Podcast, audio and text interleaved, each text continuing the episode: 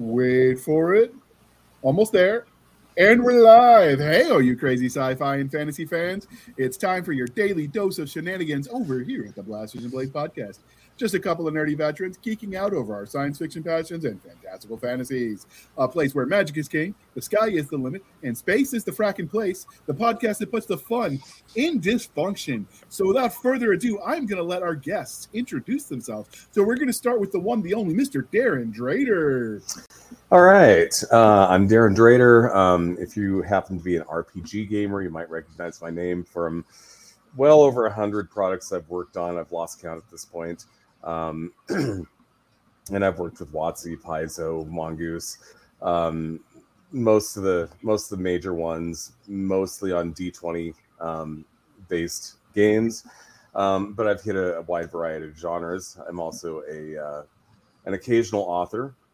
Um, and you can also find me streaming uh, the Fallout RPG on Cybernation Uncensored on uh, twice a month on Saturday nights. So uh, that's me in a nutshell. Um, go ahead and move on. So, might you say then that you're genre fluid? That's right. Oh wow! all right, all it's gonna be that right. kind of show. I mean, I'm hyped up on my third cup of caffeine. I have been up since four in the morning doing this whole writing thing because I'm gonna finish book two this month by hook or by crook. So it's going to be that kind of show, people. That's right. That's right. All right. Next, we've got the lovely Miss Jana S. Brown, who sometimes goes by Jenna Ray, sometimes goes by names we can't talk about. I have speculations that maybe she is the one, the only Dr. Chuck Tingle, but she will not confirm or deny that. But can you introduce yourself? Yeah, there there are certain things that we don't talk about on the podcast. You know that. Oh, yeah, oh, I'm Jana S. Brown. oh, I'm Jana S. Brown, also Jenna Ray. Under Jenna Ray, you can find science fiction, fantasy, and urban fantasy, all things speculative with a little bit of smoochies. Um, Jana S. Brown writes about the publication business, and all of them like to watch shows, including Battlestar. So I'm very excited. Very excited. Very, very excited, you might say. Very, all very. Right.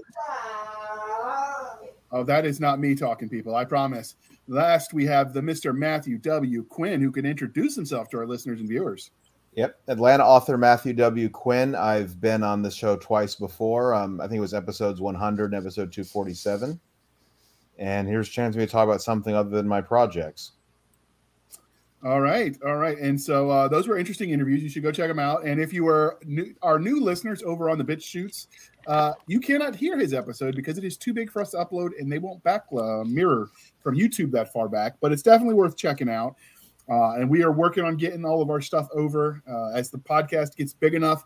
They will cut us more slack on how many of uh, our episodes we can port over.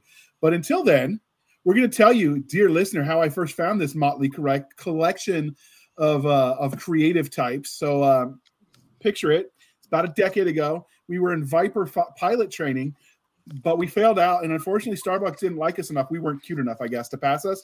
We weren't Zak Adama, so you know, we ended up failing out, and because we couldn't be Viper pilots, we decided to write books and stuff. True story. But which That's of us are secretly Cylons? That's the question. Ooh. I'm just well, telling. You know, if we're going according to the the the reboot, um, all but one of us are secretly Cylons. That's true. Do you guys follow Nerd Cookies, the uh, YouTube website? I don't. They do all kinds of lore breakdowns, and that's the new uh, conspiracy they they just launched this morning. Was that the Starbuck was the secret Cylon? See, I have a different take on Starbuck, um, and and I know that um, you know they've they've talked to various people who are involved in the show, and they're like, "Oh no, she was an angel." Well, I think she was the representation in the reboot of the ship of lights that appeared in the original. Um, and you know, like they kind of, they kind of made her key to finding Earth, which I think was appropriate. But I think that she was probably the one character who was absolutely not a Cylon on the show. Okay. Anyone else care to weigh in on that conspiracy theory? Got ideas? It no, tracks. If she is an angel, she would be the ship of lights analog. Isn't that what the ship of lights were? Yes. Mm-hmm. Okay. Theoretically, I mean, they were technically they were an advanced alien race capable of bringing you back from the dead. um, but they probably visited various worlds and uh, passed themselves off as angels. So you know, it all works. Because Count Iblis was obviously the devil. I mean, they had to have him Right. practically yelling at you the Prince of Darkness. Yeah. So, this is the Blasters and Blades, and we would be nothing if not our religion question. So, Darrin, you have not answered these yet. Are you ready for this, sir? There are wrong answers. Well, no, because I'm not aware. Of no, go ahead. All right. Star Wars, Star Trek, or Firefly? Star Trek. Acceptable. All right. What was it about Star Trek that speaks to you? Okay. Um, what speaks to me about Star Trek is that it's not, um, well, first of all, it's a developed world, unlike Firefly, which only got like a season and a movie. So it's, I would argue, Firefly is not developed enough to um, to be in the running. Uh, Star Wars, I, I know I'm, I know I just pissed some people off there, but anyway, uh, Star Wars, um, the entire thing doesn't matter how big they build their universe the whole thing comes down to the premise of good versus evil, which is very binary and it plays itself out very quickly, which is probably the reason most people, most Star Wars fans, don't really like anything they've done since uh, Return of the Jedi. Um, so, for that reason, I feel that Star Trek simply has more to offer. Okay. And uh, because we are polytheistic here at the Blasters and Blades podcast, sir, Game of Thrones, The Wheel of Time, or The Chronicles of Narnia? None of the above. Sir, Oh, Uh, I can tell you why in each case. Do you want to hear my diatribe? sure. We got time. We got nothing but time, sir. Okay. Um Game of Thrones frankly is just it's it's too raw, it's too dark and for me that's not what I enjoy in fantasy and I'll leave it at that. Um I mean we could talk about uh what's his face getting his member cut off and that was just par for the course. Um but uh it- the whole show is kind of like that. You know, it's like one one shitty thing happens after another, one character dies after another. It's dark, it's dreary, it's a slog. I didn't enjoy it. Um, Wheel of Time. Uh, I haven't watched the miniseries. I've watched maybe the first three episodes, but I read the first three books, and I did not find Robert Jordan to be that great of an author. Um, his uh, his his prose are very awkward, um, and that it's like that was his that was his style. It's just being awkward and after a while it grated on my nerves to the point where i couldn't follow it anymore. So i am interested in getting into the um, into the show and watching it to see if i enjoy that more um, but i haven't done it yet. Um, as for narnia i just never really got into it. I'm more of lord of the rings guy. Lord of the Rings used to be part of the whole religion question, but since everybody said Lord of the Rings, they changed it. okay how about this i'm more of a forgotten realms guy oh, there you go. Forgotten Realms is good. Because we are not knuckle dragging troglodytes, we have one more question for you, sir. Are you ready for this one? sure Nothing but the hard hitting questions from us. Coffee or tea, and how do you take it? uh, coffee definitely not tea and i take it with uh, with cream caramel and four sugars Caramel, you say? Okay. hmm I'm going to have to try that because that actually sounds good. hmm And I'll take it hot and I'll take it iced. Either way, just depends on the season. All right. And Matthew, since you came on the show last time, uh, there was no coffee or tea question. So you get to answer that, sir. Are you ready? Coffee or tea, and how do you take it? I don't drink either of them. What? Are they going to take away your writing card? You're probably not in SFWA anymore, are you? They just kicked you out. I heard the letter in the mail. Kick me out of an organization I'm not in. That'd be hilarious. Stranger things have happened, sir. Four seasons worth. Most see have what been you did there, five, but then they had to wrap it up badly. Yeah. All right. So, what do you drink when you're writing? I'm trying to cut caffeine, so Diet Coke in the mornings. Well, my uncle says you drink a lot of water, it functions just the same Why would we want to do something like that? because water's free. I don't know where you live, but not here. No, cheaper than soda. Oh, okay, that's fair. And soda like is my better than coffee because you just pour it and drink it. You don't have to make it.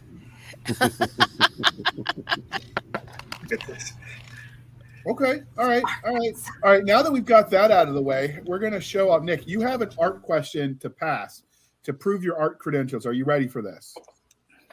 Uh, yeah, I'm ready for an art question. Sure. Whose art is that? Looks like Frazetta's. Damn, I thought I was going to stump you. It is. Dude, really? Yeah. Nice. Well Yeah. done. That, that is not the only Frazetta Battlestar Galactica art with you know bodacious behinds. There's also one they did for the Count Ibley episode. Okay. He's trying So- to, you're testing my pedigree, bro. I just wanted to see if you got it because I figured you, you That's, mentioned all the that's classics. Frazetta. Um, Um, this, this is fan made, but his daughter shared some of his Battlestar Galactica artwork about two weeks ago. really, Yeah. Okay, so we're going to start with we're diving in clearly uh, by the intro conversation. We are here to talk about Battlestar Galactica, so let's get nerdy. Um, the first question is, uh, what first drew you to the series? And it doesn't matter where you found the universe of Battlestar Galactica, but what first drew you there? I, I remember watching reruns the original series when I was a little kid. This would have been the mid '90s. So clearly, Right. I'm a little older than you because I was about five years old. Um, I I was fresh off of Star Wars from the theater, and Battlestar Galactica comes on the on the air, the original series, and uh, for me, that was almost as big of a deal as Star Wars. And I I definitely, at least with the original series, I watched every single episode. Um, when 1980 came around, I watched the first episode and said, "This is terrible." I never watched another one after that. and and that was like at about what seven years old that I was at that time. You're not really supposed to have really defined um, sense of taste at seven years old, but I think it was pretty much universally decided uh, that 1980 was terrible. Oh yeah, 1980 shouldn't. We we pretend that that didn't happen, and and I'm with you. I I watched it on Saturday afternoons as a kid in first run, so that that makes us of, of a generation. Um, Mhm. But yeah, That's the one- started that's there, and then that's hit one- the reboot after it'd been out for a while. Mostly because I just missed it, and I knew it was a thing, but didn't take the time to sit down and watch it, and so caught that uh, a couple years after it finished airing. Now, see, for me with the reboot, um, I knew it was coming. I was like counting down the days to the pilot, and then I watched the pilot and I was like, okay, this is different, but I can accept it, and it's cool, and I'm excited, and I'm down with it. And I remember there was just big fan wars about it because Oh, yeah. There, there's a lot of people that just this should not exist. You know, Starbuck can't be a woman. What is this? You know, it's just all these different things. Like Cylons aren't the same; they're CGI. But I was like, this shows a lot of promise. I think it could be very cool. And uh, it just, despite the noise, this is one of those things where sci-fi. I don't think a lot of people even remember this anymore. Um, it took sci-fi months to greenlight the series. It got to the point where the actors' contracts, I believe, they either had ran out or they were about to run out, and they they literally saved the um, the actual series at at the last minute before it was just flat out not going to happen. Um, and, and I'm glad they did because I was one of those people who's just like front and center on the message boards. You know, this has to go forward with. You know, we we need this. so, um, and, and by the end of the four years, I was slightly less enthusiastic about it, but still still glad they they tried it. You know, It Well, uh, the the Viper helmets were a huge improvement. They all didn't look like pharaohs. I always liked that though. I think the I thought that was the, one of the on worst helmet designs in sci-fi. The, the, The, the original series. was- I'm like, they look like space pharaohs. What the hell? That was the on point. purpose, The Von Däniken thing. It was a dumb point, in my opinion. Don't come at me. But, but you know, the, the thing is, stabby. the, the thing is that they're they're trying to establish that you know uh, the Egyptians and the Mayans and the Toltecs and all this stuff draw their origins. Um, they're- we all draw from the same origins, which is why you would see a lot of these themes um, show up. You know, like you know why did why did the council wear togas? You know, Mhm. um, why did they have the helmets that looked like pharaohs? Um, it, it was to kind of do this multicultural thing that that tied into um, you know the ancient world and and how it all took its inspiration from a, a common ancestor and I don't know. For me, for me, it worked. Even though you kind of look at it and you know on, the surface, yeah, I can see why you might see it. Why uh, you might think it's a little cheesy, but I don't. Know. I don't. So Jenna, you didn't fully answer, and Jenna can answer too, or you know your other alters. But uh, what is it originally that drew you to Battlestar Galactica? So it was the only science fiction I could find on television Dur- during the time that I was allowed to be awake because a lot of the the other stuff that was showing showed at night and I was a kid and so this was on during Saturday afternoons and became a total you know Uh, not kids of the 80s you, you watch cartoons in the morning you go run around outside, get your knees scuffed up, do all the things you're supposed to do, pop back in, get a sandwich and a drink, watch Battlestar Galactica, and then go back outside and play. And these were very typical Saturdays.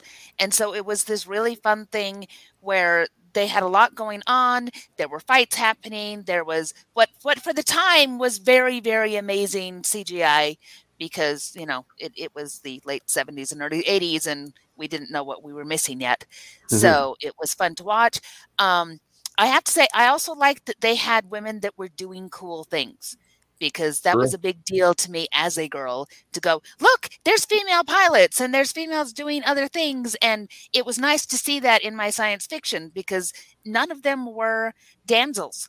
They, they were out there with the guys doing the thing. And, and that was really empowering and so much fun to watch because we were just all we, we were all very equal and very much all out there to help move the Battlestar forward. And so, a- as a progressive girl, that was really great. Go ahead, Nick. I said it's some very progressive thinking at the time.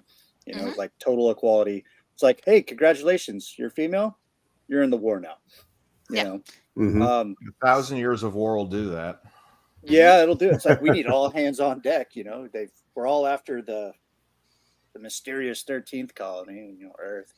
You know, everything else has been destroyed, so everyone's got to chip in because we can't, you know, For- just rest on typical gender roles. I guess at the time. Yeah. So did Yeah. this come before contemporary or after Star Trek? Because it was, I mean, Star, yeah, Star Trek, because they had Uhura in the original series. I, Rocking I'm, about- I'm guessing about ten years afterward. After Yeah, it was After- after. Okay, so they were following in some footsteps.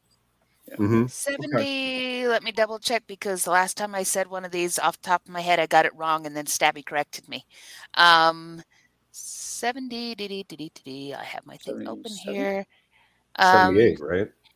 aired on the ABC network from September 17th, 1978 to April 29th, yeah. 1979 for the original one.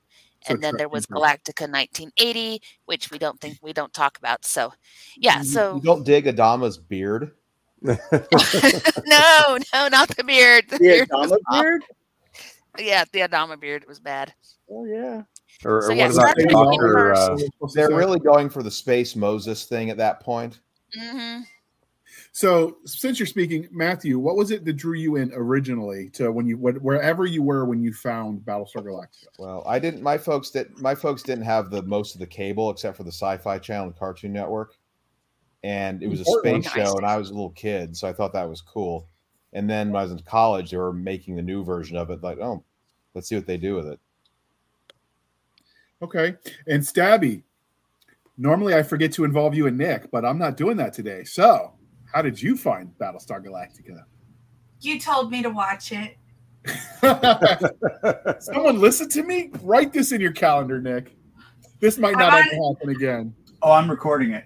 I'm on episode five of the 2004 series. So you guys are talking, and I'm over here like, oh, so we're, we're, we're sitting here spoiling the hell out of it, is what we're doing. It's okay. She Oh. likes it. Yeah. I honestly, I started spoiled. the 2004. I didn't know if it was a reboot or if it was a continuation, and I was super confused. I'm like, there's like no backstory here. What is happening?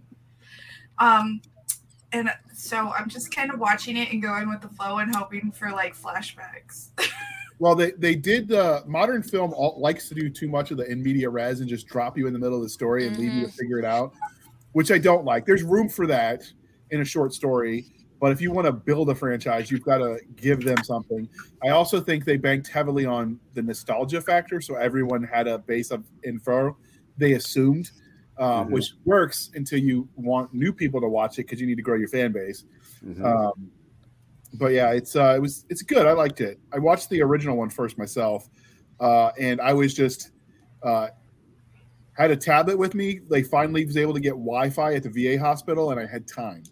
Lots of time sitting there waiting for appointments. That hurry up and wait at the VA. See, that's the cruelest trick the army ever played on me. They told me I was done with that when I left the service, and then they sent me to the VA. surprise, surprise. Like, got you, motherfucker. So you up. where I'm at right now is uh Starbuck is training the new hires and she calls one of them hot dog, which Mhm. I think is funny because I can never come up with funny nicknames and then I just call somebody a food. so that worked for me. But then now she's stranded on a planet because yeah. So that's where I'm at right now. So you guys are all talking and I'm just like la la la la la. that la, that episode has one of the best lines in it I can remember from the show, although I don't want to spoil it for you. I Well, am that's not inevitable, your so- hot dog. so you can spoil it for Stabby. She she's okay. Yep, yep. I You'll, okay. I'm dyslexic. I won't remember anything you guys say, and I'll just go right back to the show. if so it was you down there, if it was you down there, we'd never leave. I'm um, I'm watching it. I'm trying to get into it. Um, like I said, I feel really lost. I don't understand why the doctor is seeing this chick that nobody else is seeing. Like, I, I it makes no fucking sense to me at all. But I'm working with it. But that's what I that's why I was a couple minutes late because he's like 25 minutes stabby, and I'm like, okay, okay, I'm almost done with this episode. Um, I'm You know- trying to have something to say during this show. you know, I, I really, I think you would actually benefit from going back and watching the original and seeing seeing what roles these characters had in the original and how they changed it for the reboot. Um, Dr. Baltar being especially what I'm talking about. yeah. he Baltar. wasn't he, he wasn't the conflicted maybe i'm a traitor um guy that he was in the reboot no he was a mustache twirling villain who sold out the human race intentionally Mhm. um in the original and and i think that there was an awareness of that in in the reboot that they expected that the audience would bring to it and they expected that that would kind of color your opinion of him. Um so then you get the new people who come into it and they're like okay this is weird you know Yeah, when I say they dropped you right in the middle, if you start in 2004 and I say they dropped you right in the middle, I'm like, why is this chick think she's planting bombs everywhere? Why does this guy see this lady? The- the- Why is she kissing on him in front of everybody? Like, you, What didn't- is you watch going the, you didn't watch the mini you didn't watch the mini series no, I was told I forgot that we even had this this podcast until last night, right before bed, when he dropped the "Hey, everybody! By the way, we're doing this tomorrow." I'm like, "Oh man, I guess I better like find these somewhere." So it, it was mentioned that there was the mini series in 2003 and then the show comes out a year later yeah yeah the mini series is really the the you know That's the really the point of that pilot. series hmm I think So- the hardest part is like you have to pay for it everywhere. Like I checked every streaming service and it's like season one for forty dollars, and I'm like, Buy the DVDs for that price Mhm. because you'll always I- own it. yeah i unloaded some of the later season dvds at half price books and i gave i only gave like two bucks for them I, I found a them even cheaper. website that lets me watch them for free. I just have to keep clicking the little X in the corner when things pop up. So I, thought I thought we don't talk about those They don't exist. Family friendly, family friendly.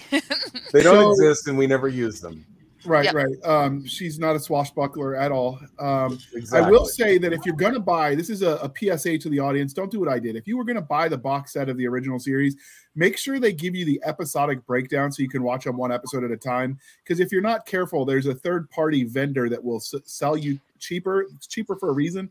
It literally is just the entirety of the series, one episode after another, with no episode breaks. It's literally just four Oh hour block next DVD, four hour block, and good luck trying to remember where you paused it if you can't just sit for like three weeks straight and watch the videos. See, I got the Cylon Head DVDs from that they released in like the, the late '90s, I think. Um, yeah, this this is not that. It's got the the breakdown. I mm, I should have watched them sooner while I was still in the return it to Amazon window because I could have sent them back and got the right ones. But no, did I do that? JR did not do that. No, he did not. So don't be me. Check what you buy first, people. All right, and Nick, I didn't forget about you. So Yes, how did did. you discover? Shush! How did you discover Battlestar Galactica? Uh, it was I was a kid in the early '80s, um, and it sho- I think it was on syndication by that time. Um, and I watched a couple episodes. Like I'm, as far as fandoms go, I can only follow so many before I start running out of hard drive space. Um, that's one of the ones I kind of slept on. So it's always it's been in my queue list of things to watch. That and Babylon Five, and Farscape, and like nine other shows. Um, The list goes on and on. Oh, it is. I'm never going to catch up. I'm probably going to. I'm going to will myself to live to 100. I'm going to be like on the last episode of the final show that I've supposed to been watching. I did it. and, then I'm, and then I'm going to be out. Well, you know, So- Farscape and B5 are both worth it. Just saying. Okay. I know we're not true. talking about them, but go for it. You won't be sorry. Yeah, I mean, like I have a list. I'm like, man, these are shows that people like my my other nerd friends talk about, and I'm like, yeah, those are cool. You know, I don't, I don't, I can't join the conversation.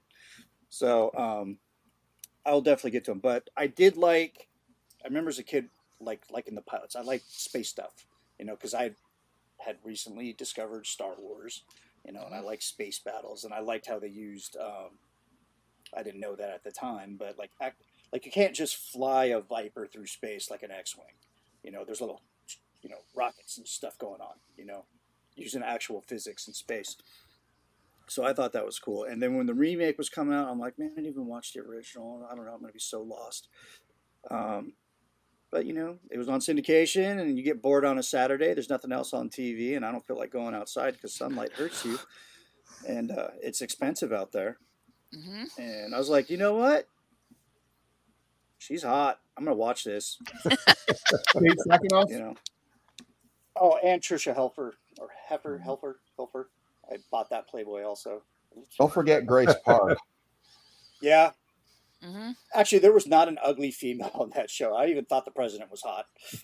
I mean, she did rock like, those. "Ooh, specs. she's powerful. She's glasses, political." Yeah, Yep. so we got a cougar hunter here. Is that what you're suggesting? yeah. Yeah, baby. 2004. Yeah, I was, like, I was like 25. I'm like, oh Well, yeah. you know, sharp- if, if you want to go your- back in time before that, go watch Dance with Wolves because she's in that, and it's uh, I, I, much, much that's where I recognize her from too. I was like, Yeah. oh, I know Who that she? from Dances with Wolves. She was Who the uh, white girl Stands native. stands with a fist. That was her. Yeah. Yeah. Shit, Yeah, you same just blew actress. my mind. I mean, frack, you just blew my mind. Oh, frack me. But anyway, yeah. Uh, so, like, I discovered it twice. Um, I didn't watch all of it. I know. Send the hate mail to Stabby because I'll never see it. And uh, yeah, I'm, I'm actually looking forward to getting to the series now that she's doing it and she's has OCD with that stuff. So it'll be on for the next however long it takes us to finish the series and the spinoff and the OG and the miniseries. Speaking of fan fiction. spinoffs, has anybody seen New Caprica, or am I the only one that was disappointed we only got one season? No, I didn't watch it. I didn't Yeah. watch it. Blame Damn, me for only getting one season. Jana, save me. Tell me you liked it. I didn't see it. I'm I'm with I'm with Nick where it's the there were way way way too many things to watch and so I saw that it was a thing to watch and did not watch it. I actually found New Caprica first, and I was watching it. I'm like, dude, I'm digging this sci-fi mafia thing going on, like with the Oh, crime nice. families. Uh, and then because you know I liked The Godfather as a kid, I'm like, this is like The Godfather in space. and I happened to be my my uh, stepdad was over, and he goes, you know, that's from a different series. I'm like, what are you talking about? He goes, that's Battlestar Galactica. I'm like, wait, Oh, what? nice. What the frack? this Battlestar Galactica stuff. Uh, and then I found the 2000 with Starbuck, and then he was like, "Yeah, no, you got to go watch the original," which is why I rushed out to buy it. I was so excited that I didn't check, and I bought the like four hour one. basically. But yeah, I really, I really liked New Caprica. I thought the acting was well, the like the family honor. They dove into like the unique family dynamics that happen when you've got plural marriages of all varieties. Hell which yeah. cool. So, obviously, Stabby hasn't watched it. What about you, Nick? Have you seen it? New I, I watched a couple episodes on it. Um, once again, I felt lost. I was like, uh, I like it. It's sci-fi, so I should enjoy this. Why am I, Like, like, I but feel I don't know what the frack is going on. I feel like like it's like Stargate uh, universe. Very few people liked it, but but I'm one of the weirdos who like that too. It's the same thing. I think for me, what it was is that, you know, we'd just gone through this four year series. It was over. The story is played out. Oh, we're going to reboot. Or no, we're not going to reboot. We're going to do a prequel now. And, you know, this is in the same era where the Star Wars prequels have been out and most people are kind of disappointed yeah. in those. And I was like, you know, it's not really in space and it doesn't, it's, it's, you know, they might be getting into the origin of the Cylons, but it's not really the meat of what Battlestar Galactica was all about. And for me, I was just like, I, I've got other things to do with my time. so that's why I didn't watch Yeah. it. C- Well, and I think picked that's a up good on, on point. the reboot. Um, it was the West Wing with space battles, and I thought that was cool. Mhm. You know, so you got to deal with the military side of the political stre- spectrum, the actual political side. You know, and then you dealt with the religion stuff too. So I, it, it had a lot going on from the Mhm. few episodes that I saw, and this is what I picked up from it was those three things. I'm like that. I really want to sit down and watch this, but like I got other shows that I'm watching at the time and things like that. So I'm like, it fell way down to the priority list. But now that I, I think I'm caught up on every other damn show I've had to watch, I can finally dig into this. So I'm, I'm actually pretty excited about it. Okay, I'm definitely um thinking about my next royalty check, spending it to buy the, all the all the BSG things. But you know, people keep telling me I've got to do things like pay mortgages and rent and all that adult stuff. But I'm just Killjoy. saying, That's I just want the Viper helmet. All right, I want both versions side by side on my mantle. Something to said for That, that. that's not an unreasonable request, frankly. And and the, the only unfortunate problem with the the reboot, at least the old style, like the original uniforms, they look like they might be a little bit forgiving for the maternity version I would need. So you know, until I lose the weight, I definitely can't do the form fitting reboots because that Mhm. leather just doesn't look like it's going to breathe. Jr. I can sew, man. I'll let out the the parts that you need let out. So while everyone else is going to go run run their eyes under bleach for that mental image, I'm going to pause for a moment while we shamelessly shill for the woman this time. A single blip on her instrument panel brings Boss to a halt. Alone on her spaceship in a remote quadrant, she drops below light speed and listens. Hearing a blip like that makes her heart pound. It means a faint energy signature from an unknown source, somewhere nearby, most likely a ship. Boss specializes in abandoned ships. She dives them for salvage. But this is like nothing she's ever seen. Probably because she knows it can't be there. All of her knowledge of history, physics, and space wrecks says it's impossible. But if it's what she thinks, it could hold the key to a tremendous technological advance, one that no one in the universe should have. Called Page Turning Space Adventure by Publishers Weekly, Diving into the Wreck by Kristine Kathryn Rusch is classic science fiction at its most gripping. Find all seven novels in the award winning diving series at divingintotherewreck.com. Thank you for sticking with us through that commercial interlude. Much appreciated. Much appreciated. Now let's dive back into the fracking universe of Battlestar Galactica. See what I did there, Stabby? I used frack again. What the frack, yo? so, so speaking of, does anybody know why they made up that curse word? Because it inspired every other sci-fi author who thinks they have to use frack now too. Well, what, what, what was the original sh- network? ABC. A- Nothing about the ABC was in censors. 19 yeah in the 1970s it was ABC and then on the reboot it was uh, was it sci-fi? Sci-fi. Yeah. Yeah, you But can't get yeah, dropping f bombs on network s- TV. Or CFI. CFI. Yeah, is the way It, it, it was the censors, but they still wanted it to sound a, a, a lot more military than saying, "Oh gosh, darn it!" It's the same Mhm. reason that uh, they used Mandarin in uh, Firefly. It was Yeah. to bypass the censors. Because they're like, oh, it's Mandarin. No, how many people speak Mandarin? About a billion people. Yeah, quite a few, but none of them that care about the what the network censors care about. So Yeah. that's why, and and the sound of just just linguistically, the sound of frack has that same punch to it. It, it it's got that same guttural um, feel to it, and so when they're Back in the acting and they're using that, you're getting the right kind of feeling across that you couldn't. It, they they really did think through the linguistics of it as to why you would use that as your replacement, and what and the times that they use it and the reasons they do. And it rhymes well with pack when you're doing the KFC deal. Exactly, the frack pack. I forgot about that. How did what was that? I I don't eat at KFC. I'm sorry. I know. I, I don't remember what was in it. So was it was that it a was that a thing in the seventies? This was out, or was this newer? It was the, the new one. It- yeah, it was it was for the recent one. I don't Okay. remember what all went in it, but they they had some deals with a couple of different places that you, you saw All right, I franchising was doing what I love to do the best and doing research. So the word frack was first used in season one, episode one of 1978, uh, starring Richard Hatch. It was originally spelled frack with the CK, but the C was ultimately dropped in order to better resemble the expletive it was meant to replace. The creation of the word was neither intentional nor scripted. It was created on the spot by the first episode's director to help the cast channel their frustrations at not being able to swear in 1978. Oh, well, the more you know, and knowing is half the battle. What's the other half, Nick? Violence. Extreme fracking violence. That's right. Okay. You know, honestly, I'm, I'm I'm actually kind of surprised that that made it past the censors because it's so At that yeah. obviously a replacement for fuck. You know, It's like frick, you know, like when little kids are like, "Oh, what the frick?" Like my stepson does. He says that all the time. What the frick? I'm like, I know what you meant to say, dude. You're not fooling anybody. I was I was 13 once too. Just Al- use the although as word. as I recall, Looney Tunes is allowed to say frick. yeah, yes, they do. Okay, guys, hold on. You got to unmute, Stabby. Yeah, he was unmuted, so I was just talking through his.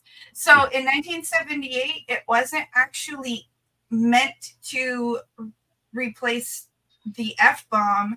It was roughly used for the word shit, rats, or darn. It wasn't mm. becoming a variant of the F Wait, darn when it gets until past the censor? It It's It just just- lame. Yeah, it Well, didn't no, I take agree. over the F bomb lame as shit. until the, That's lame as the frack. later series. It's when it became the F bomb. So it was a replacement for shit. I just think it's funny. It's the F pack. That makes me giggle. All right. So we've talked about the two series. Uh, we're going to start with while I throw some of the images that I found a- across the screen for your viewing pleasure at home. Uh, we're going to talk a little bit about the change to um, the Cylon origin story, and everyone can sort of weigh in. I haven't watched all of the original, so I didn't catch the change. Um, but we can we can since you guys mentioned that as something worth discussing. While I show these pictures, you can discuss. And I believe Jenna, it was your idea, so I'll let you go first. Yeah, well, in the original ones, the Cylons were created by a lizard alien race, I believe. Mhm. and there had been a thousand year war going on so it, it had been a long thing happening before then then that's where the two origin stories kind of start to come together is when we have our big kickoff with baltar um, betraying everybody and that happened again in, in different ways but it did happen both the original and in the reboot and that was the big attack on the colonies and left us with the battlestar galactica being you know the the last major ship holding the line while everybody fled. Um, in the new one, it gets into the origin story of well, humans created Cylons, and then Cylons became fully sentient, and then now they wanted um, to, to be their own people, and they thought that human beings were stupid, which they probably have a point. And so it's that whole it, it, it's that cyclical thing of when you create them and they get smart enough, then they get rid of you, and then they become you, and then you start this cycle all over again. And they talk about that a lot. That the, this cycle has happened before, it's going to happen again, and it's creating this thing that ends up destroying you, which ties a lot into AI and some of our fears around, you know, what what will the robots become and and we've seen that in all sorts of science fiction forever. I mean that that's iRobot. That's uh, at the the laws of robotics from Asimov is those same kinds of things of when you make something that's that sentient. At what point does it decide that you are unnecessary? Okay. Anybody that's else kind have of the, the two different stories. Does anyone have anything else to weigh in? Or did she cover Um, it pretty well? Just uh, getting back to the original series uh, you know like like she said it was very different in the original series. Uh, you know humans didn't make the cylons. They were created by these uh, lizard like aliens. And in one of the first episodes um, you know Boxey uh, Boxey being um, uh, apollo's adopted son's like what's the origin of the cylons? Actually th- that might have even been in the last part of the three part pilot.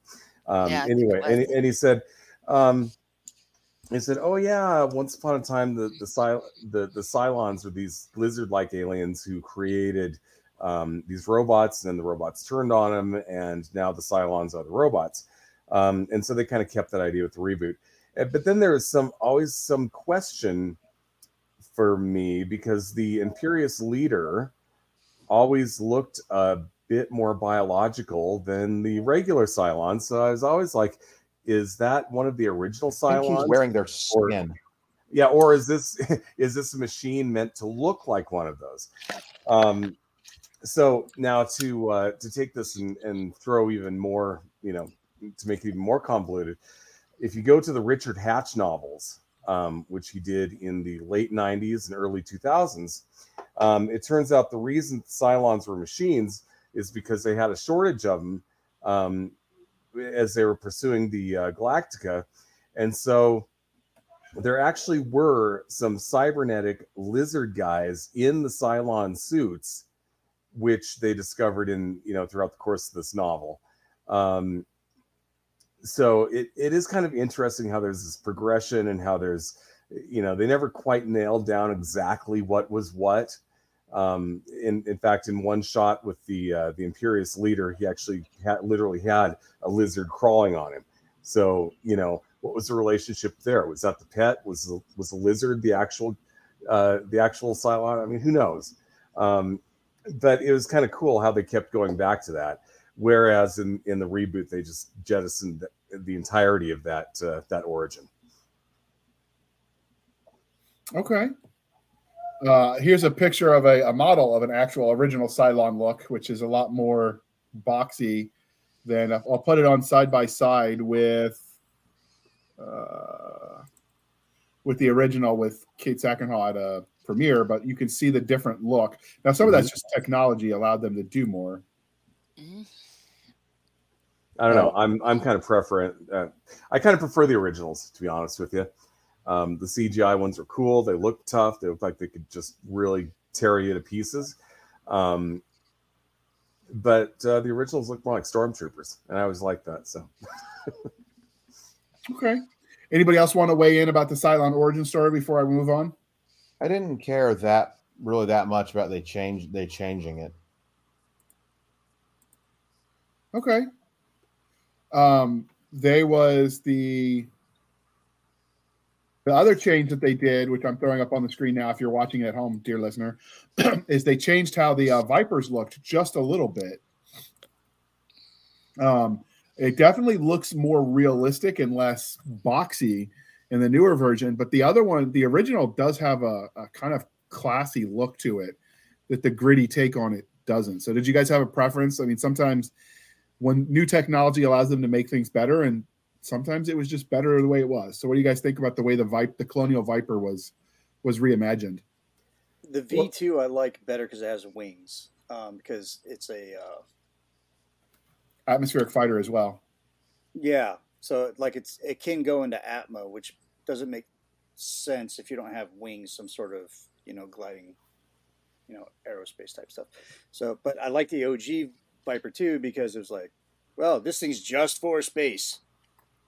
You know, with the little little rocket flares on the side to keep it maneuverable. But I don't know. They, I like, I, they have a similar design and they updated it, which is kind of cool. You know, and made it so it can be, you know, different environments and whatnot. But I, I don't know, liked how they had two versions. You know, they mm-hmm. Yeah. they had the really advanced looking ones that you see in the very beginning, and then a lot of those got destroyed because they're all linked together. um, and so they had to go back to the originals, which looked more like the old, you know, the old the, the original series uh, Vipers, modified a little bit.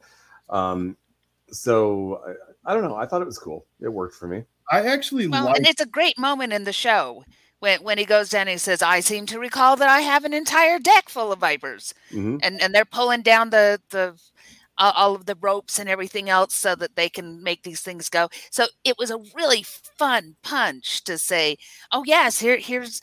We, we have exactly what we need and and i love that with i love that the battlestar galactica looks old the thing looks like it has been through the war that it's been through because it was supposed to be retired and so it's not this shiny bright kind of ship this is a ship that has been it, it's been through some stuff and i really loved that aesthetic about it. It felt gritty it felt like it had seen action and through the entire uh, new seasons you just watch this poor ship that they are holding it together with baling wire and duct tape and some bubble gum and a lot of prayer.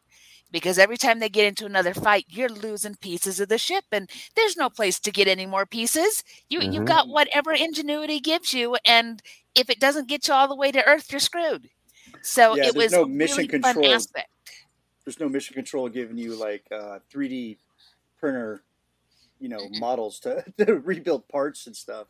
So So I yeah, I, do- I like I like that it been through it been through the muck. I did like how they explained why they had to go backwards in tech because the uh, the Cylons were able to track their tech because either virus or just whatever. So you were able to make it timeless because if you throw up there like, oh, he's got the latest phone technology and it's a flip phone, well, 20 years from now, when it's like embedded in their palm or whatever, like that's not going to age well, right? Mhm. But if you say, well, they had to go old school because now you've just instantly made whatever you do timeless, which I really liked. Um, speaking of of one of the changes, what do you think of the um, since we've talked about the damage to the ship?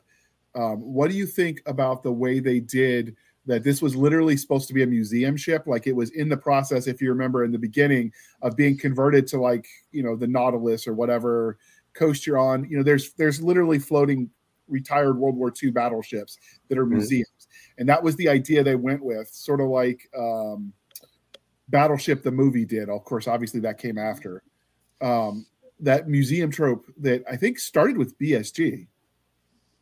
So I thought Time it to, was hit, cool. time to hit up TV tropes and look up the one break out the museum piece. that's I what it's actually called. I thought it was fine Yeah. that they did that. What I didn't particularly appreciate was changing the look of the Galactica so it looked ergonomic. Okay, You know, you, you compare that to the original ship. The original ship looks, well, frankly, they could have pulled it out of Star Wars, and and they had some of the same effects artists involved with creating the ships. Um, but uh, but the look of the thing was so so very ergonomic compared to the original, and I just didn't see why a spaceship needed to be like that. okay. Anyway, sorry for changing the subject on you. Just had to get that out there. That's what Oh, this it's show's all all about, man. So, okay, so you didn't like the way they looked. I actually liked both versions of the ship, so I didn't really have a problem with it. But I mean, like, I'm I'm totally game to look at spaceship ass pictures. Like, I'm there every day and twice on Sunday. So, um, I liked all the things, and uh, I would put models of all of them in my house if I had the money. Unfortunately, like mortgages, like we said, they like to get paid. I don't know what that's about, but they like it. Um, but what did you think about uh, Jana? And then we'll go to you next, Matthew. What did you think about the museum ship trope that that I first discovered through BSG? And whenever anyone else does it, they're like, "Oh, you're doing the BSG." Like that's how it's colloquially referred to by people I know. All twelve of you. Oh, I, I liked it. I it, it worked for me. It, it's kind of like it goes back to older tropes where it's, you know, the the old crusty detective on the verge of retirement, um, and then he gets pulled back into this. So it's it's not even a trope that's just about the museum piece or about BSG. We see this all the time. It, it's the thing that nobody thinks is worth anything anymore. And so they're going to retire, they're going to this, that, and the other, and yet it's the thing that gets pulled through and has to save you. And like Matthew says, it's it's a very well worn trope, but it's still one that works for us. And you know, the difference between trope and trite is when you don't do the trope well, when you don't put a twist on it, when when you when you go back to the thing that's just okay, this is what absolutely everybody does. And I think they put enough of their own twist on it because you also got the Adama was being retired. And so you've got him being the old museum piece as well, and then stepping up to say, no, that's not going to happen. So I like it because it's it's all of that trope, the that that old thing that becomes new and then is valuable. Because they they needed what he knew, they needed what Battlestar represented, and and it was very very cool. And just a sideline thing, there's a scene where everybody's fleeing, and if you watch really closely, there's an Easter egg in there that the Firefly ship Serenity is part of the fleet. so No. you know, there's yep, No yep. There's a random Easter egg, and you, you can see it. You have to freeze the screen, and then you see this teeny, teeny little Serenity as one of the many ships that's fleeing Caprica. Nice. Didn't nice. didn't it didn't Serenity actually show up in a couple places? I think so. I think it showed up in several others, but that's the one that I always remember is is the Serenity beeping along as everybody else is is fleeing. they I, I think they also showed it flying out, you know, when in Roslin's office on Caprica, um, looking out the window, you kind of see it flying off in the distance as well. oh, Did they ever explain it? No, no, it's just awesome. that's why it's an Easter egg. Okay. I um I don't know. I it's a little personal for me. My actual platoon sergeant, the guy who taught me the things that kept me alive when I deployed to Iraq, was uh had been a Nam veteran. He got out, said, you know, this army life ain't for me. And he hits that age all of us hit where he's like, Holy crap, I'd be retired now and collecting a paycheck if I'd stayed in. So he went back into the guard, did 30 years in the guard, and is like, Okay, I'm finally able to retire. In his 60s, and the army said, uh, uh, Sergeant, we're not done with you yet. And they sent him to Iraq with me twice. So, like, I, I see the value of, of some of those old skills that everyone you know kind of forgets about because in the age where everything was technology based crap stopped working in the middle of a sandstorm. But his old style skills they were they worked every time. Iron sights all the way. So like i i think just the reality of the value of some of those older you know more get your hands dirty kind of skills they, that has value i think. So does anybody else have an opinion on on the the museum trope bit Uh, Matthew? yeah, we're just gonna skip over Under Siege, that you know, cinematic classic with uh, a really crappy martial artist. I mean, that was the that, that's the first trope I've ever seen. It- It'd be like me uh, going down to downtown Sa- San Diego and stealing the Midway. You know, I used to be a member of the Battlestar Galactica forum on the Sci-Fi Channel website, and the, that's the metaphor we keep people came up with. You know, the USS Yorktown flees a nuking of New York City.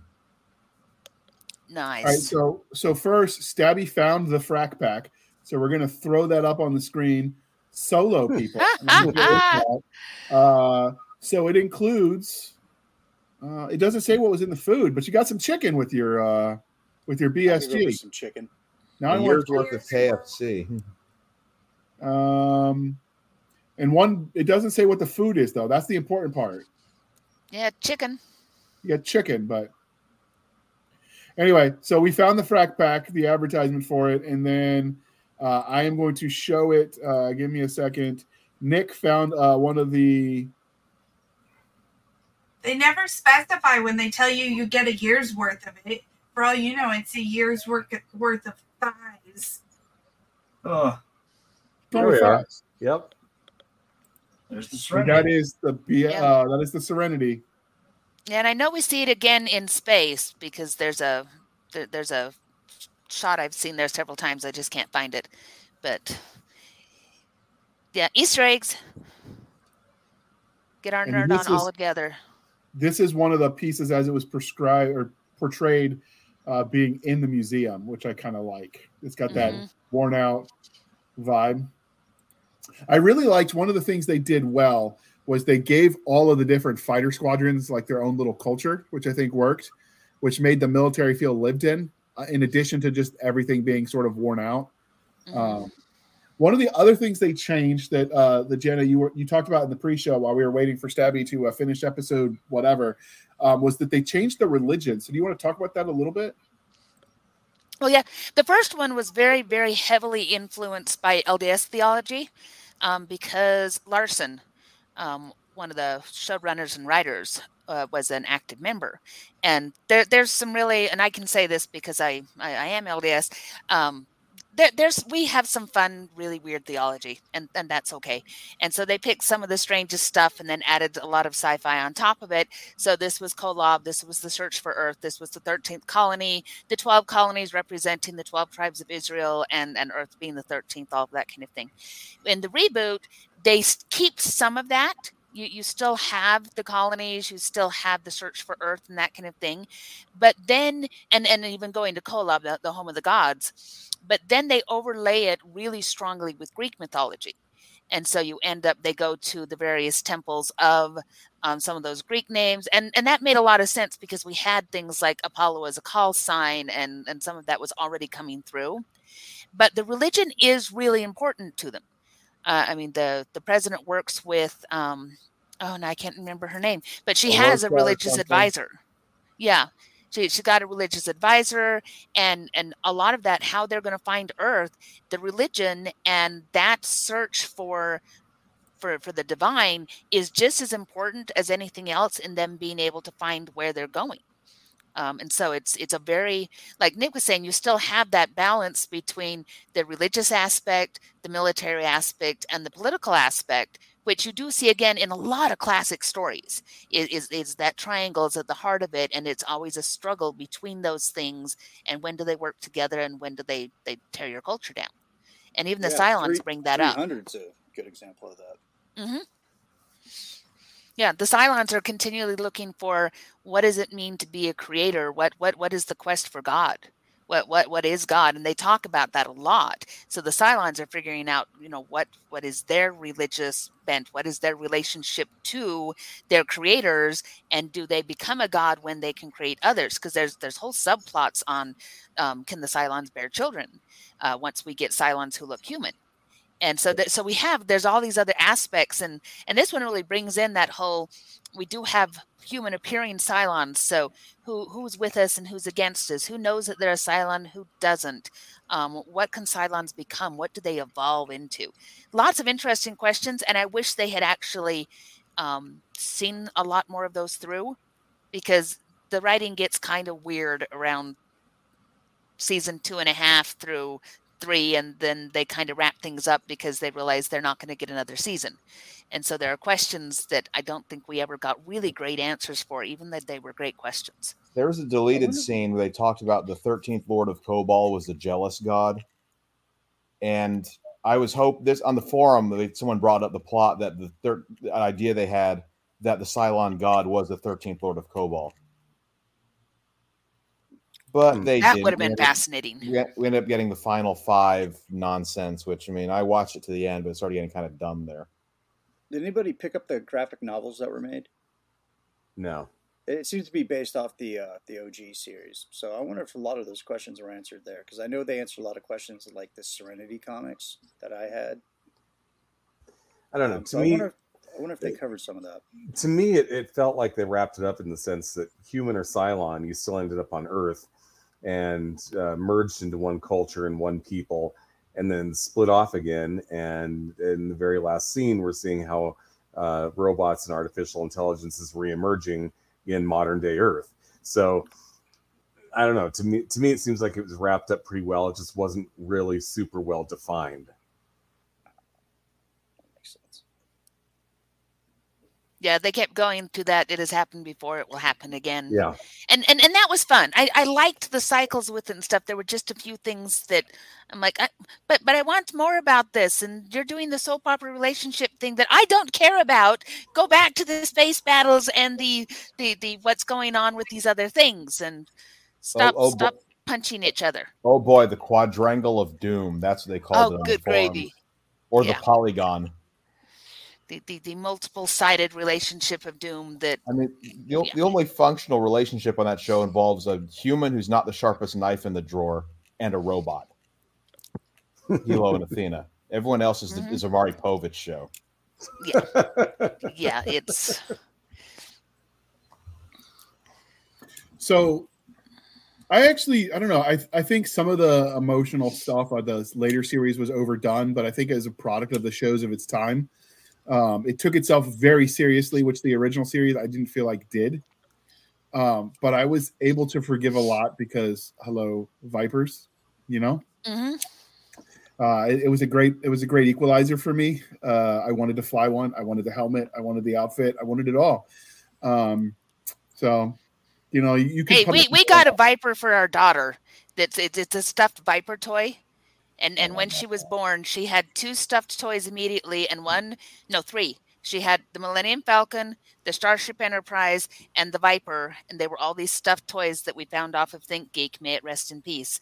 Um, and she still has those. Too soon. Too soon. too too soon. I know it. It, it hurts.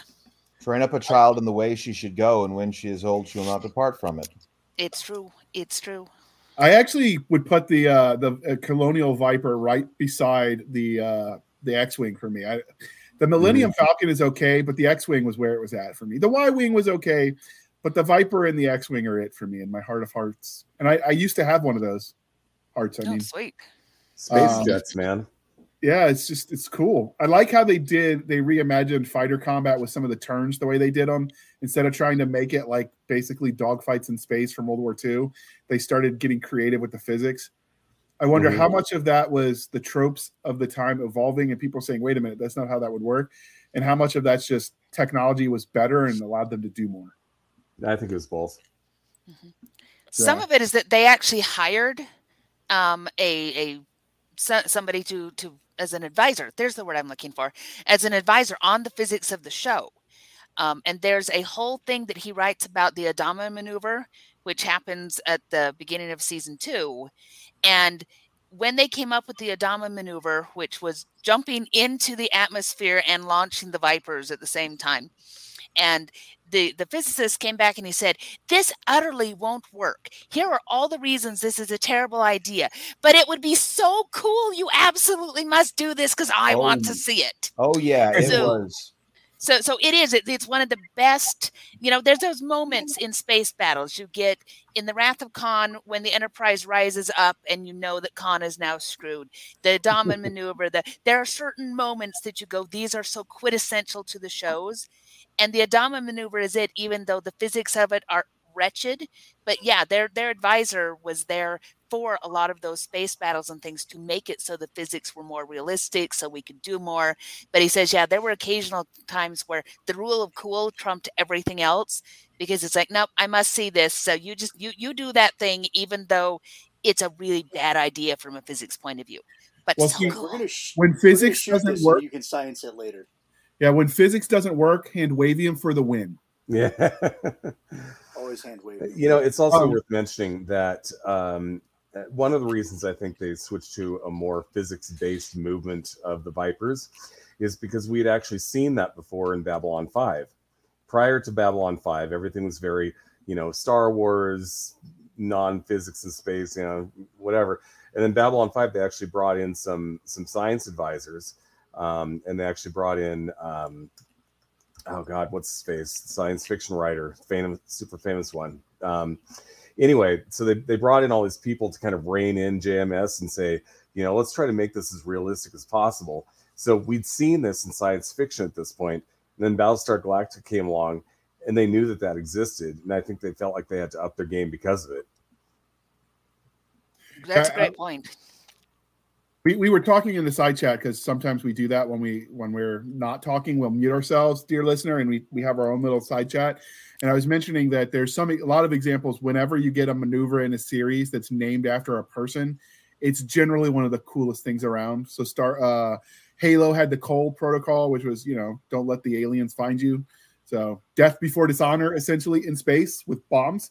Uh and then bsg had the the adama maneuver um, we won't talk about the Star Wars one that broke the franchise. Oh, but, but it's so cool though. Holdo maneuver. It's But it- beautiful.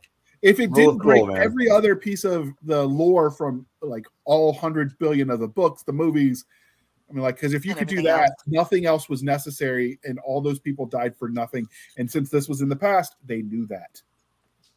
I loved how in Star Wars they walked it back in the next, uh, the- next part of the trilogy. They're like, that was a one to million shot that that was ever going to work, and I'm like, see, they've been they've been looking at the fan boards. I can Yep. defend it. I so can defend it. I'm not going to do it right now, but I can defend that. They they did that for some of It's the that that whole getting off track. sequel trilogy is not working. So you know what we need to do? We need to have another one of our Star Wars episodes where we defend that. We can actually make that a Oh. standalone I'm gonna spend 45 minutes talking shit about the Holdo maneuver. All right, but we're not here for that. We're here for some Battlestar Galactica. So one of the don't have other anything bad to say about that.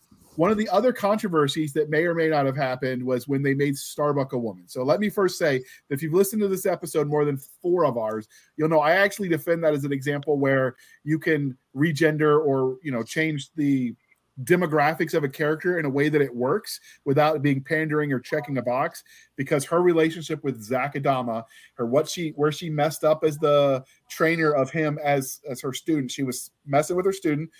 Uh, I mean that's something that happens in the military, and she passed. Stay away from the trainees. Gosh darn Yeah. it. it, it ruined more careers than you can ever count. I, I can't tell you how many of those co-ed places careers were ruined because you couldn't. Goddamn keep- drill sergeant. Leave the I'd say alone. keep your zipper up, but they're buttons, not zippers. Um, but so It's true. it was done, and so because she felt guilt over passing him when he wasn't ready, because he didn't have the family gene, but he had the family legacy to uphold. That he, when he died, now suddenly her connection to the Adama family makes sense in a way. It just felt cocky, and it was just bro club kind of frat boy stuff in the first uh, iteration of it. Not that it was bad, but this made it deeper and richer for me. So I think it's an example of how it's done right. Apparently, I am not the um, I'm not the only one who has that opinion, but there are plenty of people who didn't like it. And uh, and Janet, you were telling us about some of these message boards where fans were going a little bit nuts. Oh yeah, they the when it came out that Starbuck was going to be a woman, there are a lot of boards that lit up with you can't do that. That's not and and a lot of it was the assumption that first of all they would change Starbuck as a character, that it wouldn't be the cocky pilot anymore, the cigar cigar smoking, hard drinking, womanizing, all these things that they loved about Starbuck, and that if it was, a woman was incapable of being that or of playing that role and they did it really really well and i think she sold it it was convincing. Um, that character the starbuck as a character no matter what gender you put to it remained and then you were able to like say use the gender roles in order to create other stories that would not have worked as well in a keeping him a keeping him as a guy you know I bought um, into it right away because I've seen plenty of hard charging, hard drinking Mhm. female soldiers and Marines and airmen. I mean, some of them even dipped. I was like, God damn. Yeah, yeah, and that's just there. There were a lot of people though that didn't. That, that there was a lot of controversy over making that change, and you know, was it only pandering to the woke community, or you know, why were you doing that? And I think that they they did it. and It was really powerful, and like I say, it made for a lot of opportunities in storytelling I don't. that we wouldn't have had otherwise. So I No, loved I it. think a lot of those people that were complaining were um, probably misogynistic people that Yep. never done anything manly a day in their life, but they think they have to uphold the, the sanctity of manhood. I'm like, dude, come on, man. I've seen female soldiers do stuff most dudes wouldn't do. The, the Like, woke on, man. If they- community back in 2003. Yeah, Is that's pretty much thing? that. It's like, oh, because she's a woman. I'm like, nah. I mean, I've seen them do some crazy shit. All right, so they get a pass. Starbucks a woman, get over it. I even defended it. I got dogpiled a few times. Mm. Oh, how do you say that? And I'm like, and I've never even seen the goddamn show. but I'm like, hey, listen, uh, we're at a point in time now where we all eat a lot of protein. There's a lot of strong freaking chicks out there. Don't Mhm. send me the hate mail because I said chick. It's not misogynist. I'm a dinosaur, okay? Kiss my ass. You're gonna be Um, getting it from everybody. You know, the wokeitarians for saying chicks and the dude bros for defending girls. yeah, the dude bros that never did a, a, a day in combat. I'm like, dude, I got like multiple tours. You can also kiss my whole ass. I, my My, um, is unmatched as Both far of as my combat tours, shit. both of my tours when I was a security commander, I worked with this mostly with the same um, convoy commander. So they were in charge of the convoy until the shooting started, and then in theory, I could relieve them as security commander. Generally, when they outrank you, it's a bad idea unless they mess up.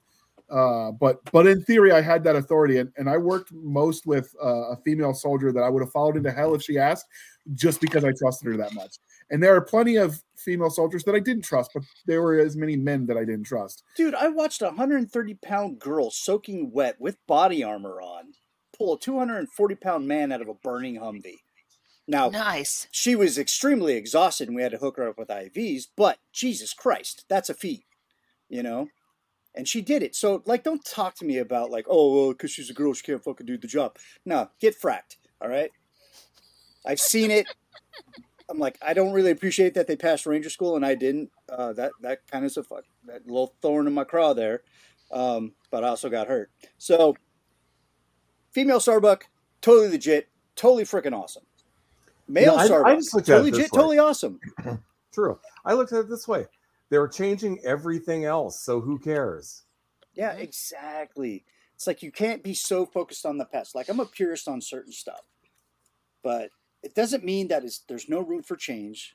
Um, it wasn't pandering with the gender swap. Not at all. I didn't feel Yeah, like it was at at all. all. And I've seen I think it added more to the story. uh, The I did few too. episodes that I've watched. I was like, okay, I get it. You know, but it also gives you an opportunity for comedic relief when she's being a little too aggressive. Like, mm, what month is it? one day of the month. Yeah, that's Yeah, just no. it. Like we've all seen it when it has been done pandering, and it was definitely just to check the box. Okay, we did our diversity, people. Why aren't you happy? It didn't feel like that with the way they wrote Starbuck. I felt like they kept it No. true. It felt it almost it felt organic. Yeah, Yeah, you know it it was like it was organic to the story. So that's what i appreciate about that. And so when it's done well it's done really well. And and Katee Sackhoff is a perfect example. She's a very strong woman. You know i've i've loved her in every sci-fi thing she's ever done. Like bo-katan oh my god. Yeah, loving her Ah. in you know, Mandalorian. she's a female mandarin. She's the queen. Like how badass are you? Like you can't get any more badass. And Do you she's need the a nicest in person you've ever got i'll be in my bunk all right, all I gotta, So, get, I got I got to get the cap my mom made though. so yeah, so we've got uh, you know we're about an hour and ten minutes in. Uh, we could keep going clearly because we're passionate. So if there are any subtopics of the Battlestar Galactica franchise you want us to go into, uh, we can have this this star-studded cast back. I don't know if you've noticed, dear listener, but we're starting to invite a lot of the same guests back. Why? Because it make it easy on us. Because Because they get freaking fun, they're fun and they talk, and I don't have to like cracking fun. yeah. I don't know. Uh, you're We're married, so, so maybe maybe not with Jana though. Her husband might object. Your wife might object. It gets ugly. I got dibs on Darrin. Okay, Ooh la well, it's the new army people. We don't judge. Um, uh, but with with that being said, um, did you guys have any clothing clothing clothes? I got some clothing Clothing. options Yeah, for your clothing. portrait, Jr. That I talked about in the side chat. That's happening. All Send me pictures where I'm going to use my imagination. All right. Do you have any final thoughts? There we go. I can't mess final up. I don't think. Anybody? Uh, I have a thought. Okay, so we, you know, we've talked about uh, where Battlestar Galactica started and where it's been, and they're working on another one. And there's No, stop. occas- occasionally news. You know, it's like they send up a flare. It's like, hey, we're we're doing this. It's going to happen. It feels like, you know, it feels like 25 years ago when they were doing the same thing. But there is something Close. going on with Peacock, um, and they're going to be doing something and, and they haven't really said exactly what it's going to be because i'm like you know battlestar galactica the the reboot at least is a very self-contained story in four years it has a beginning a middle and an end and there isn't really any place to go from the end because now at that point in, time, in time we're talking about thousands of years on earth reprogressing through the bronze age to you know to the modern age and that's the story. So but at the same time they're saying we're gonna we're gonna tie this into that series. I'm like how are you gonna do this is this gonna be our future now where ai has taken over and it turns into a race back to caprica what i mean Uh, where I where are we going that with story, this Darrin. What I the- could write that story. I'm writing it right now in my head. um It's But so anyway, easy. so so it's not done it's not done there's more coming um, They should hire me. Let's give Or- or me. Let's give Stabby Actually, you could hire anybody in this panel right now. Yeah I'm sorry, Stabby. Go ahead. Stab, before we do another one of these panels, let's give Stabby enough time to get caught up. maybe you That sounds good. We can do that. two and a I, half I feel like I'm just sitting here staring at you guys going, yeah. Oh, you're doing great. Now, the other You're thing, doing I- great. You're faking it well, Fake- madam. You're faking Fake it it well. till you make it, baby. the All other right, final so- thought that I've got here is if you like the original series, find the Richard Hatch books. And it's really hard to find the originals anymore, and they don't have them on digital, so you might have to do a little bit of hunting on the internet. Um, FYI, there's a Facebook group that happens to have some files. I'll say no more beyond that. Yeah, Um, we'll get canned. but it is definitely worth checking those out. It's also worth checking out the original series comic books that have come out. Um, Oh, through Dynamite. yeah, in recent years. Uh, those are fun too. so if you like the books. original, you know they're they're definitely um, they definitely got the the feel of the show right when they were doing those. Um, and also, you know, like I said, Richard Hatch, Apollo from the original series, was involved with the creation of those novels. So you know he's he is deceased now. Um, this is that was kind of his final um, final thing to do with yeah. So check him out; it's worth it. And that's all I've got. All right. So the Richard Hatch books. I got one quick question: Where in the BSG timeline does do those books take place? About 20 years after the end of the original series. Okay, cool. So, Matthew, any final thoughts? Well, if I may be a total self-promoting hoe, I actually wrote some fanfic when I was in college. The first time I wrote fanfics, I was middle school. That explained where Crashdown came from. Okay. These references coming from the Triton, so it's about the destruction of the Triton and how the survivors made their way to the Galactica. So it's called, Oh, yeah, the Death of the Triton on fanfiction.net. And I was just checking my reviews before the show started, and someone said, "Send this to Sam Witwer." So I just tweeted Sam. at him. Let's see if he reads it. He played Crashdown. God, he's played a lot of. He played Darth Maul. He played uh, Galen Marek. All right. Oh, So, God, um, this- Matthew, if you could guy. get Nick, hold on for a second. Matthew, if you could get me that link to the fan It's fiction. The- It's in the chat at the begin, the very beginning, but I can send it again anyway. yeah, got I, will. I got it. I will link. Is Exiles of the Wind? No, no, that's someone. That's um, No, no, no. another fanfic someone wrote that kind of makes fun of the Cylon plan. The All right, death I of got. Triton is mine. The Death It Triton. now gonna. It's it will be linked in the show post, yeah. notes, dear listener, and you guys can uh, can give this a read after you listen to this episode. Guess who doesn't uh, love fanfic? Right. All right. And finally, last but not least, we got you, Miss Jana S. Brown. Got any final thoughts? Mm. The final thoughts is that unlike Firefly, getting all the way through Battlestar Galactica will not make Stabby nearly as sad. So say we all. So say we all. So Okay, say we all.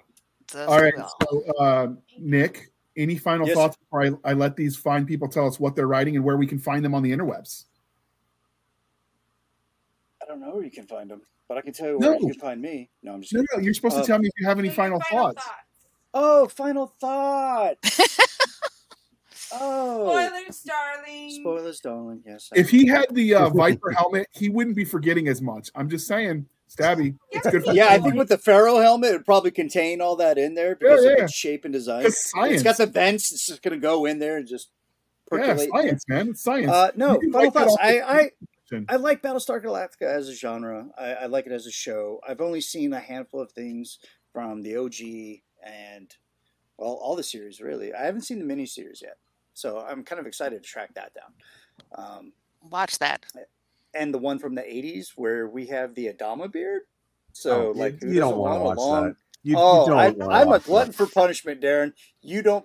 Oh, Uh, Starbucks chains Return. and whips and Starbucks Adama Return. beards.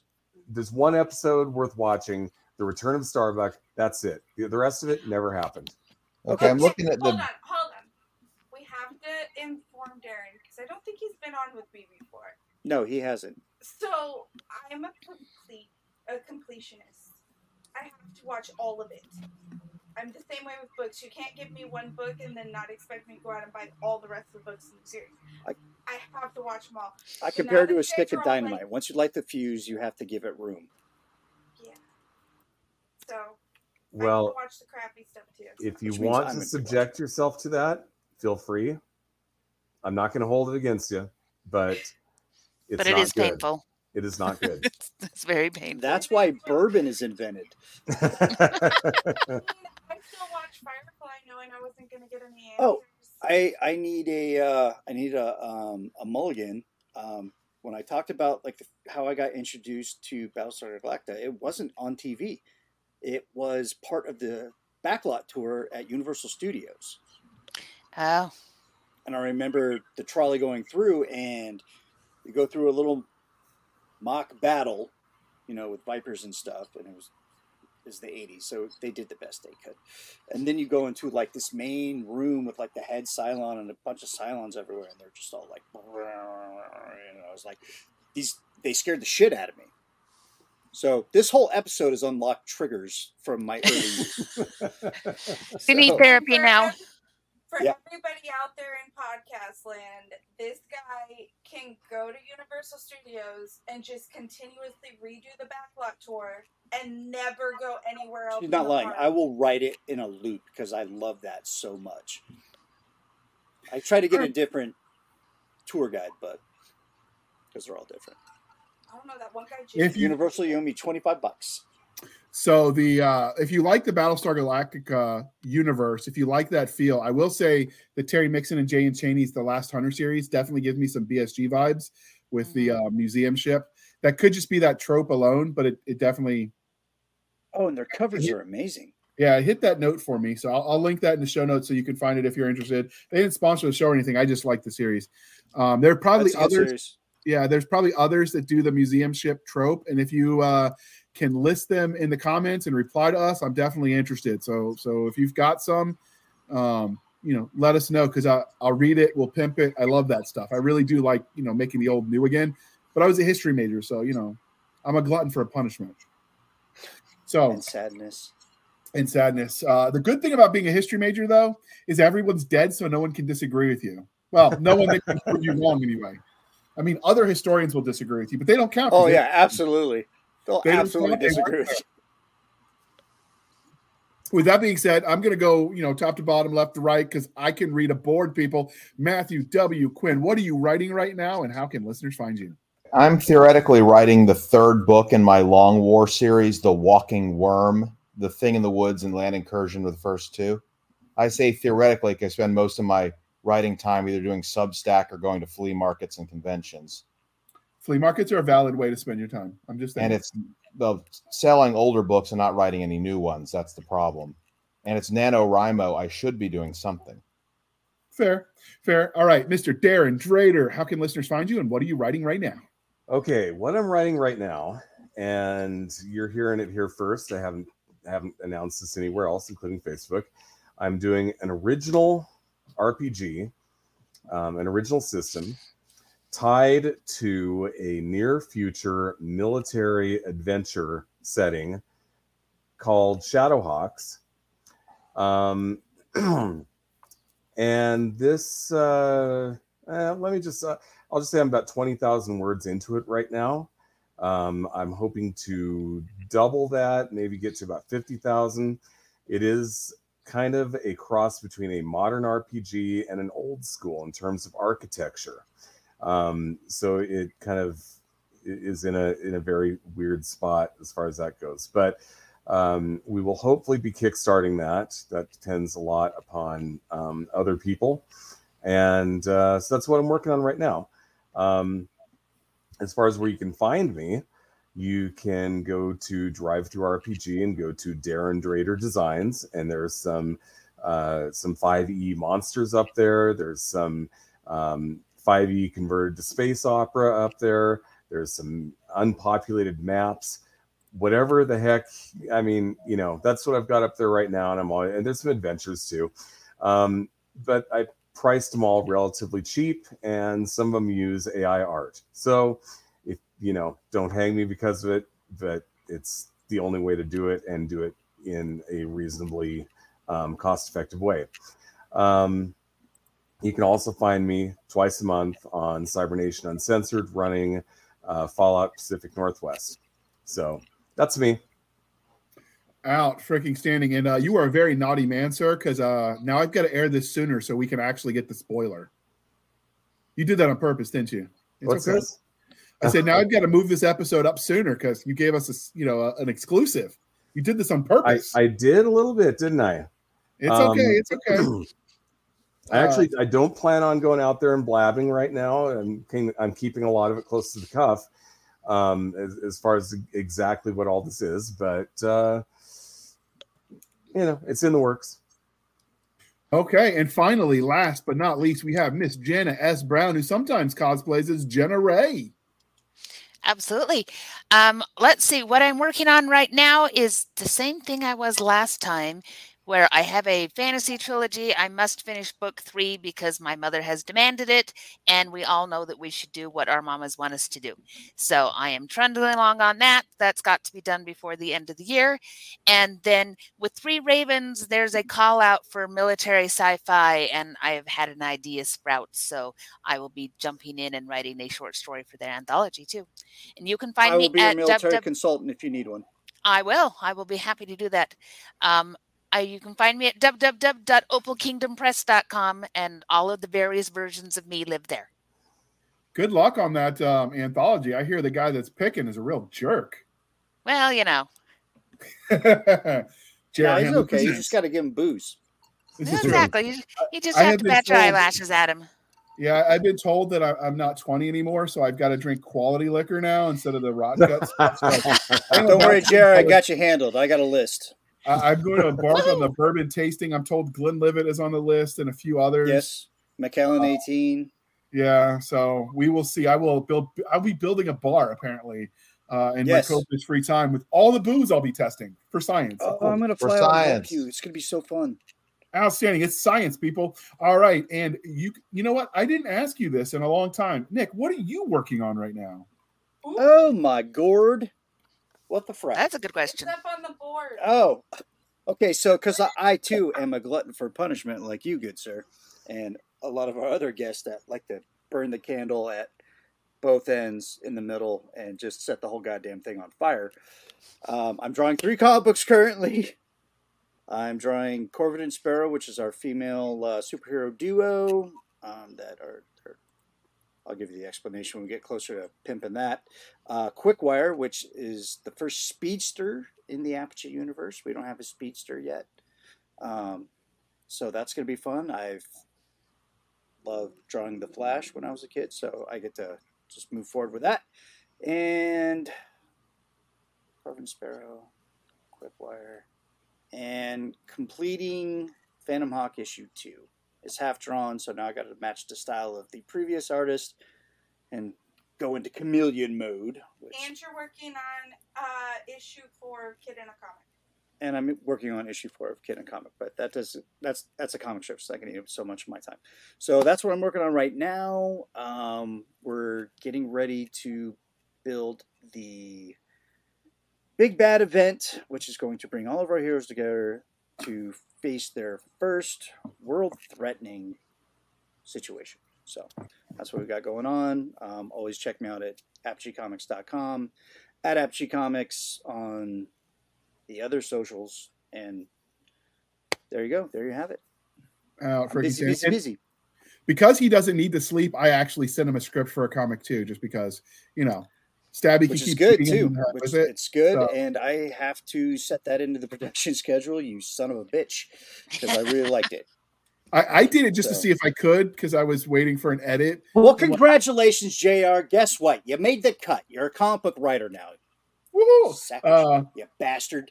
he asked me what I wanted for pay, and I said I'd take booze. Uh, apparently, my publisher didn't like that answer. The publisher being, you know, my Until parents. I offered the publisher booze, and they were like, "Okay, cool, run it." well, my, my dad was in the Navy, so that probably would actually work. Uh, I have a I have a case of some really good rum that I'll send him.